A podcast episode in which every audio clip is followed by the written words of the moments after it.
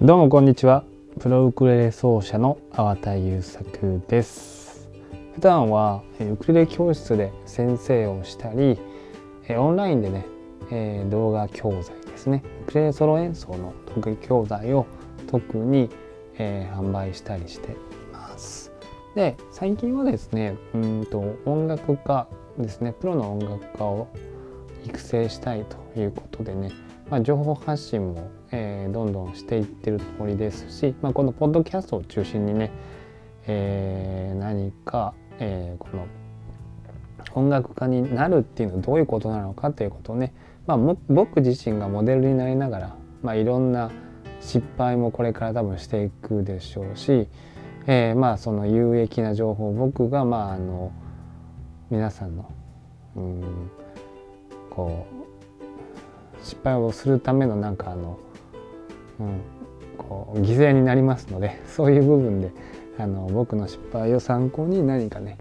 えー、いい方向に進んでもらえるような、えー、存在になればなと思ってます。で、えー、今日はですねとか言いつつやっぱりまた、え、標準語になってるので、えー、普段の関西弁に戻します。パチッと。はい今日はえー、っとですね11月何日だ？今日は。22日勤労感謝の日の日曜日です。明日が明日もまた祝日？何か休みだったって知らなくて、えー、明日し、えー、なんかもうあ月僕ねそう月曜日だと思ってなんか平日の方が落ち着くんですよね。だからあのもちろん家族と一緒に過ごす時間もいいんですけどずっと一緒におったらやっぱストレスもたまる部分もあるんで分かりますかねこの感覚、まあ、子供小さいしねなかなか手もかかるんでね。あのうん。まあやっぱりねあの平日なんていうのかな。僕勤め人ではないので平日の方が自分のペースでいろんなことができるんで落ち着くんでね。あ明日も休みだったんかみたいな、ね、感じなんですけどまあまあまあそれはそれでえー、平和に過ごしておりますがえー、っとね今日はうんまあ本題喋ってもいいんですけど今日ちょっとあのですねあったこと。えっとね千早赤坂村っていうところがあるんですけど大阪にね。そこにねあの新しいなんか自転車屋さんができてましてですね。えー、あれなんて言ったらいいんだろう。とにかくえー、ねあれなんて言ったらなんかすごい100年ぐらい前の家。なんか聞いたらなんか江戸時代ぐらいの家をリノベーションしてなんかお一人で男性の、えー、アラフォーアラサーかな？方があの自転車を始めましてね。というのもあのこの辺り南河内の辺りはですね自転車を結構走るためのえコースっていうのかなまあ道がね道路がね結構整備されてるというかまああの別に普通に車もガンガン走るんですけど結構自転車が走りやすい道が多いみたいでなんかその休憩所みたいな感じで、えー、入れるみたいですね。うん、それで、えー、まあそこに目をつけられて多分そのめちゃくちゃまあ人なんか全然通らないようなとこなんですけど、まあ、そこにね、えー、わざわざなんか作られてましてちょっとそこに行ってきました。はい。でまああのヘルメットを予約したりね買ったり、まあ、手袋を買ったりいろいろしてきまして、えー、まあ家族で、えー、行ってきました、まあ、結構ね面白いところでちょっと名前忘れちゃったんですけどなんか何だったっけな、まあ、あの千早赤坂村のめちゃくちゃ田舎に自転車ってその一軒しかないので Google マップとかで調べてもらったらすぐ出てくると思います。はい、結構いい感じでした。あのホームページはちょっとまだ作りかけみたいでなんだかよくわからない感じなんですけどなかなかいいあの入ったらいい感じ面白かったです。でですねまあちょっと今日あったことはその辺にしておいて今日のテーマですね今日のテーマは僕が、えー、初心者の頃楽器初心者の頃にまあ、犯してしまった3つの間違いっていうことでね、まあ、今となってはあの恥ずかしい話ですけども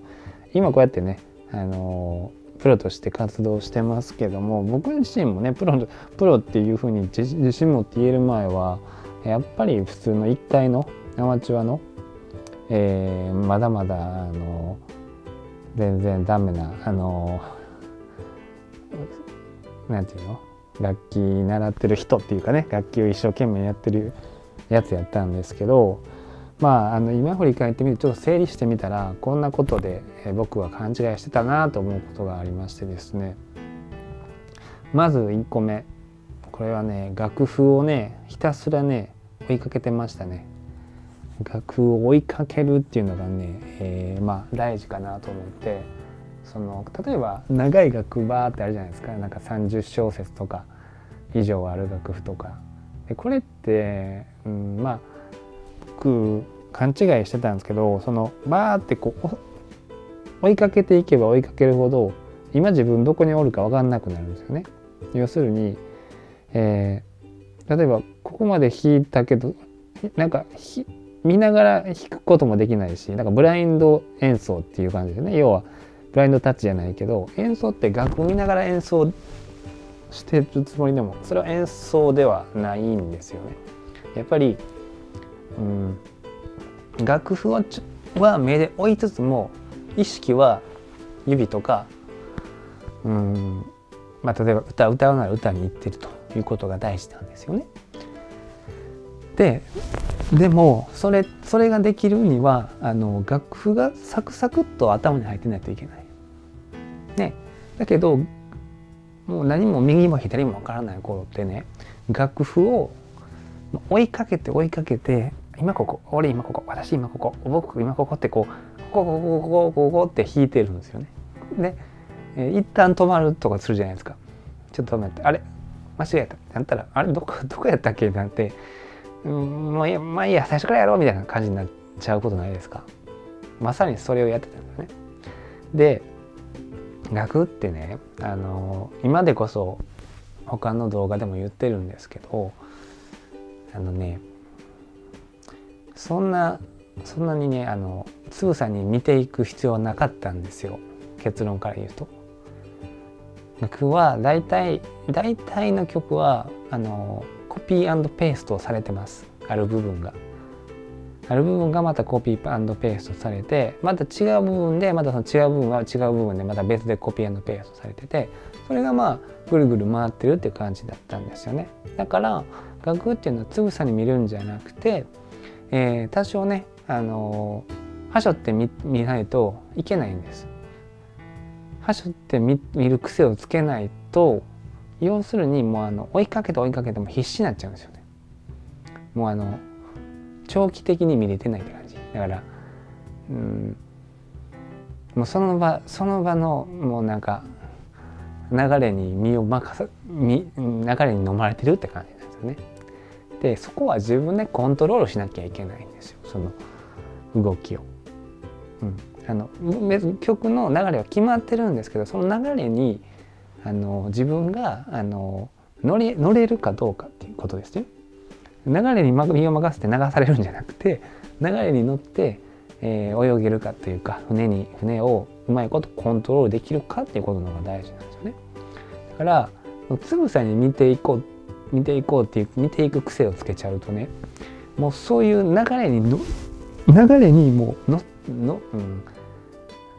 流れに飲み込まれてるわけもうただただただただ流れるプールに流されてる人みたいな感じ。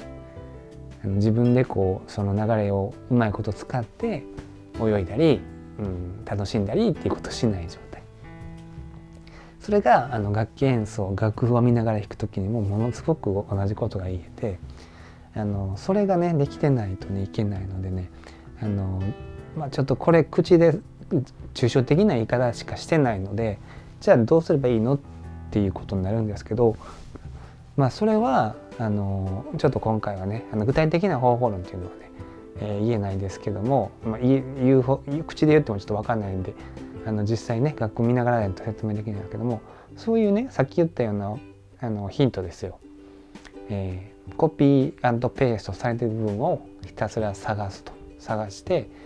えー、まあ改めてもう一回やる必要ないとこはあのやらなくていいですよね。そうすると。同じ部分なんで。全くフレーズとかコード進行とかも同じ部分ってやらなくていいじゃないですか。そういった部分を、まあ、はしょってあげるということがまず大事です。これは僕は、えー、の何年かやってねやっと気づいたことなんですけどね。まあ今でこそ当たり前にやってるんですけど初心者の時はもうそんなこともお構いなしでとにかく追いかけてました。ね。あの追いかけて追いかけてやってもね相手が嫌がってるっていう感じ それがねあの学にも言えることなんで、えー、気をつけてくださいね。僕のように遠回りしないでください。で次に、えー、ですね、えー、まあ左手の、まあ、ウクレレにちょっと紐付けて今回は喋りますけど左手の指運びですよね例えばコードにしろメロディーラインにしろうんまあ例えばコードで言うとねあの僕最初の最初まあギターから始めました。こういう弦楽器に関してはね。でギターやる時も正しい指使いってわからないからうんコードでもなんかもうその思いついたこうあの指まあ例えば最初に薬指を置いてしまったら他はもう小指となんか中指使うと思うんですけど例えば G とかいうコードだったらね。これはあのギターに関してですよ。でもそれはまあその動きとしては正しいんですけどなんかもうその場であの抑えやすそうな抑えやすそうな抑え方をしてしまうんですよ。例えば、まあ、ちょっとウクレレで言うとねウクレレで d マイナーっていうコードあるじゃないですか。あれって2弦が人差し指3弦が薬指4弦が中指なんですよね。でだけど最初何もわからない時って、まあ、人差し指が2弦っていうのが分かるんですよね。で次の3弦と4弦の指を両方中指でペチャってこう押さえてしまったりもしくはな3弦を中指にして4弦を薬指にしちゃったりさっき言ってるのあってたかな、えーと、正しいのは、えー、下から人差し指薬指中指なんですけど人差し指中指ギュッっていうのか人差し指薬指、えー、ごめんなさい人差し指中指薬指っていうね、えー、これ結構押さえ心押さえ方としてよくないんですよね。まあ、こういうあの、まあ、その場しのぎの押さえ方をしてしまってたと。でメロディーラインに関しても、まあ、ドレミドミドミってなんか動くとことがあったとしたらそれに対して、まあ、人差し指となんか中指だけでやってしまったり、うんまあ、つまりその思いつきでやってるんですよね。思いつきでやってる時がもうあったんです最初もあったの。だけどよくよくね、まあ、いろんな本を読んだりね、まあ、いろんなこの解説を見たりしてあの学習していくうちにあここまあ例えばここはこの手で押さえなさいって指定があることがあるんですよね親切な楽譜だと。そしたらその指を、まあ、その指定されてる通りに指やるじゃないですか。で大体こう記憶してきてそれを弾いていくとあなるほどとここがこの指の理由必然的な理由ってやっぱあるんだなっていうのが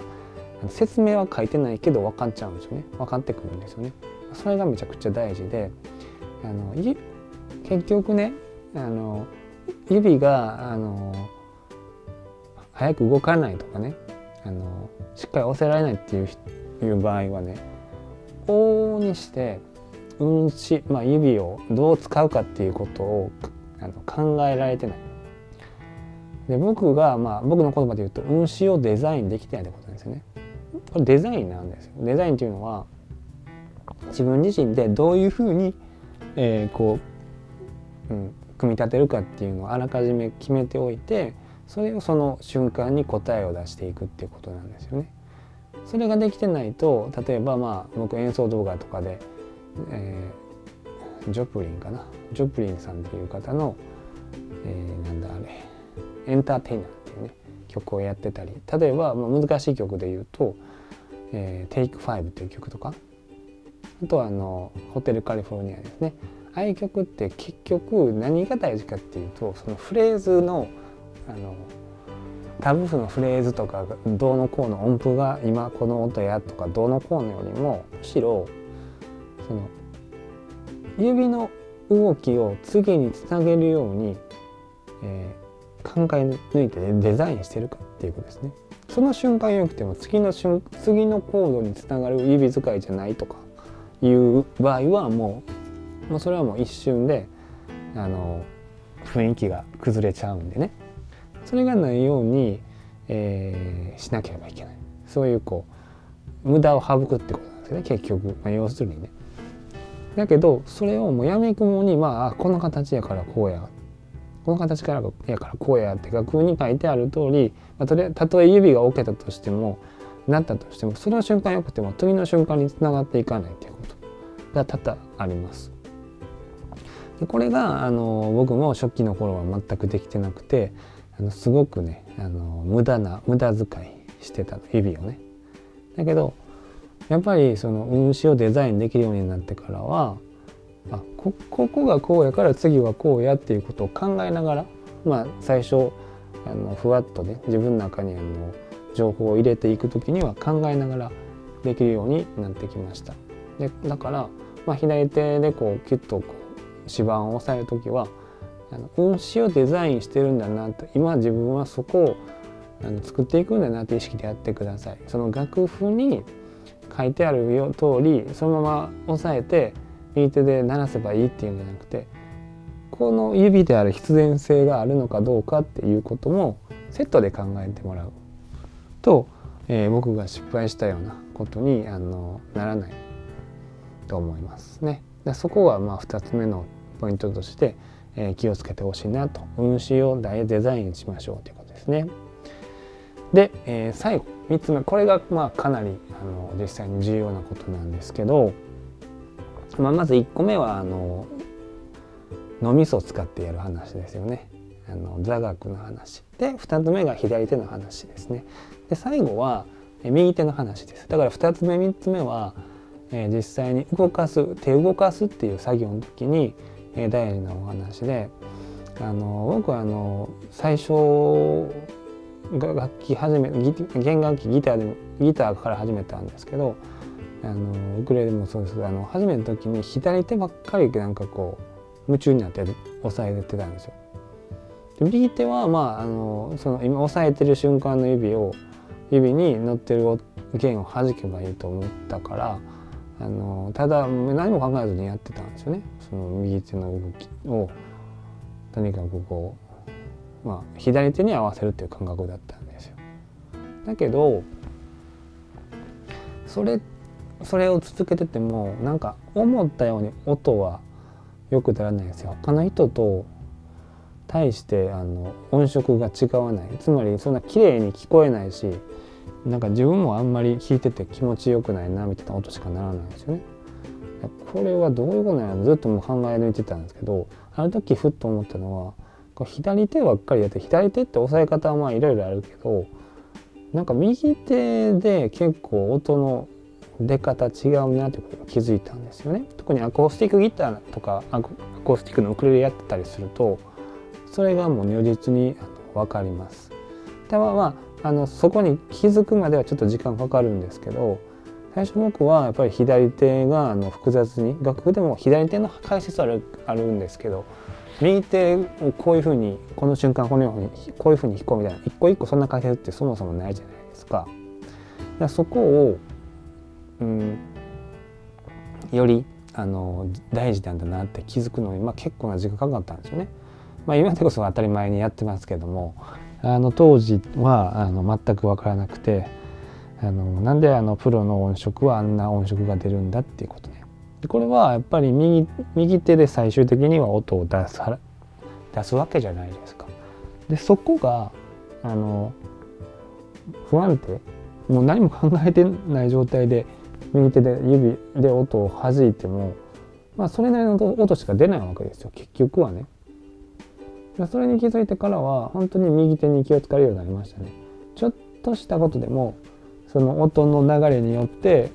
まあ力をまあ簡単に言うと力を使い分けたりあとはタッチの仕方を変えたり指指を使い分けたりそれでだいぶと変わってきます。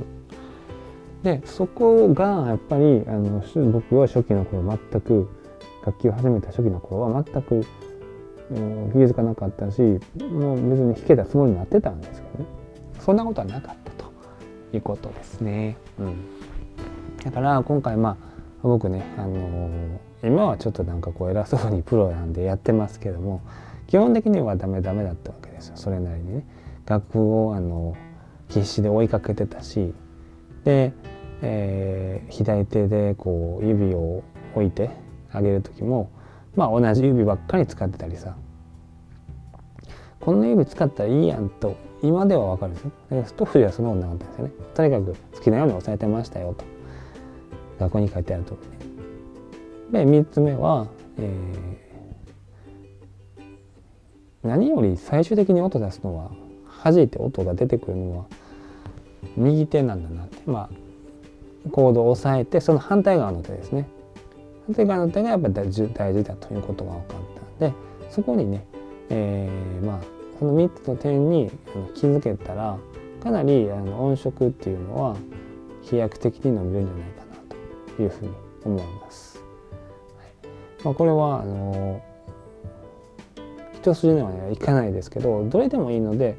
まずあの自分でできそうなことからね、えー、やってみてもらえたらなと思います。はい、ということで今回は、えー、僕が、えーまあ、もっと早く気づけてればよかったな、もう気づいてもあのだいぶ経つんですけど、まあ、初期の頃はそんなことも気にかけずに、えー、とにかくとにかくいっぱいやってました。うん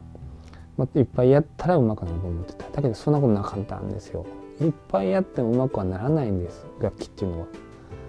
うん、どこが大事かどこ何が、えー、コアになるか肝になるかっていうことを